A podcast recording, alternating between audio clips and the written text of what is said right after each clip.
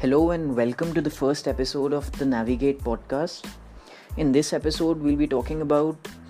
why this podcast came to be and what we're going to talk about in future episodes. So, jumping straight into it, I think that this podcast has come to be out of a problem that I personally face, and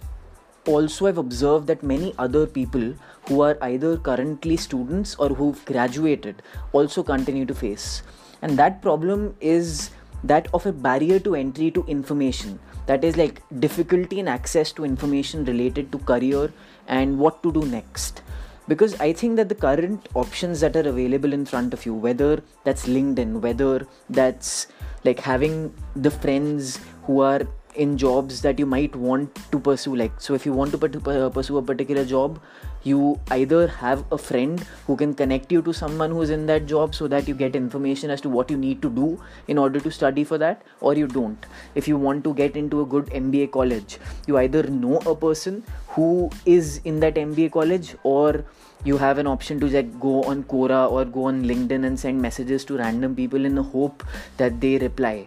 but i think that's something that not everyone number one can do. But also it's it's it's very difficult for them to do it. So what i aim to achieve through this podcast is to provide like in through conversations with people who are in the positions that uh, people like aspire. So if you want to go to into advertising industry if you want to go into consulting through this podcast i wish to talk to those people. And make it clear as to what exactly needs to be done in order to achieve that. If you want to get into a good MBA college, I'll talk with people who are who are going to outline as to what they did because I think that's extremely hem- helpful as to what they did to get into an MBA college and what is the blueprint that you can and should follow.